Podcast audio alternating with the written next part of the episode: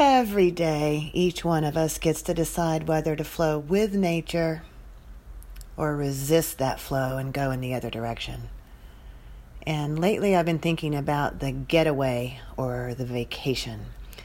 And the other day, a friend of mine said to me, I'm on a getaway. And the first reaction inside my body was sadness, thinking, what is it you feel you need to get away from? What are you running away from in your own home environment? And I often think that when people go on vacation and say, I need the vacation, I've time to get away, I've got to get away, I, I need to get out of here. Why? Isn't it interesting how much time and money and energy can go into just planning to get away? And that same time, money, and energy could have been spent elsewhere.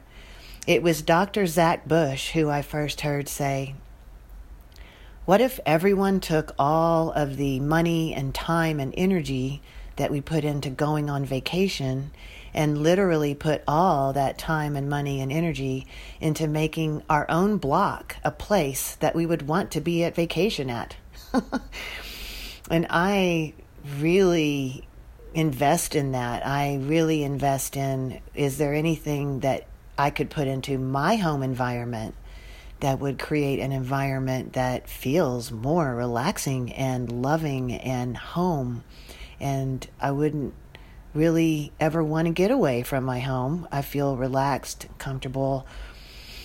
I'm lucky to live in a city a big city, so I can go to any new part of the city and it's totally foreign to me anytime. I can see new things. I live in a I'm privileged enough to live around gorgeous nature.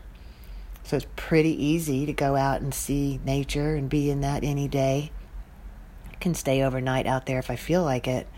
I don't feel like I'm getting away from a place I don't like to be in.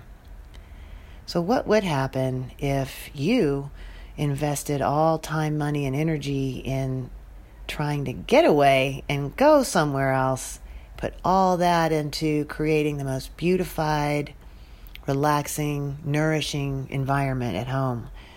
What if we all did that? What would the world feel like then?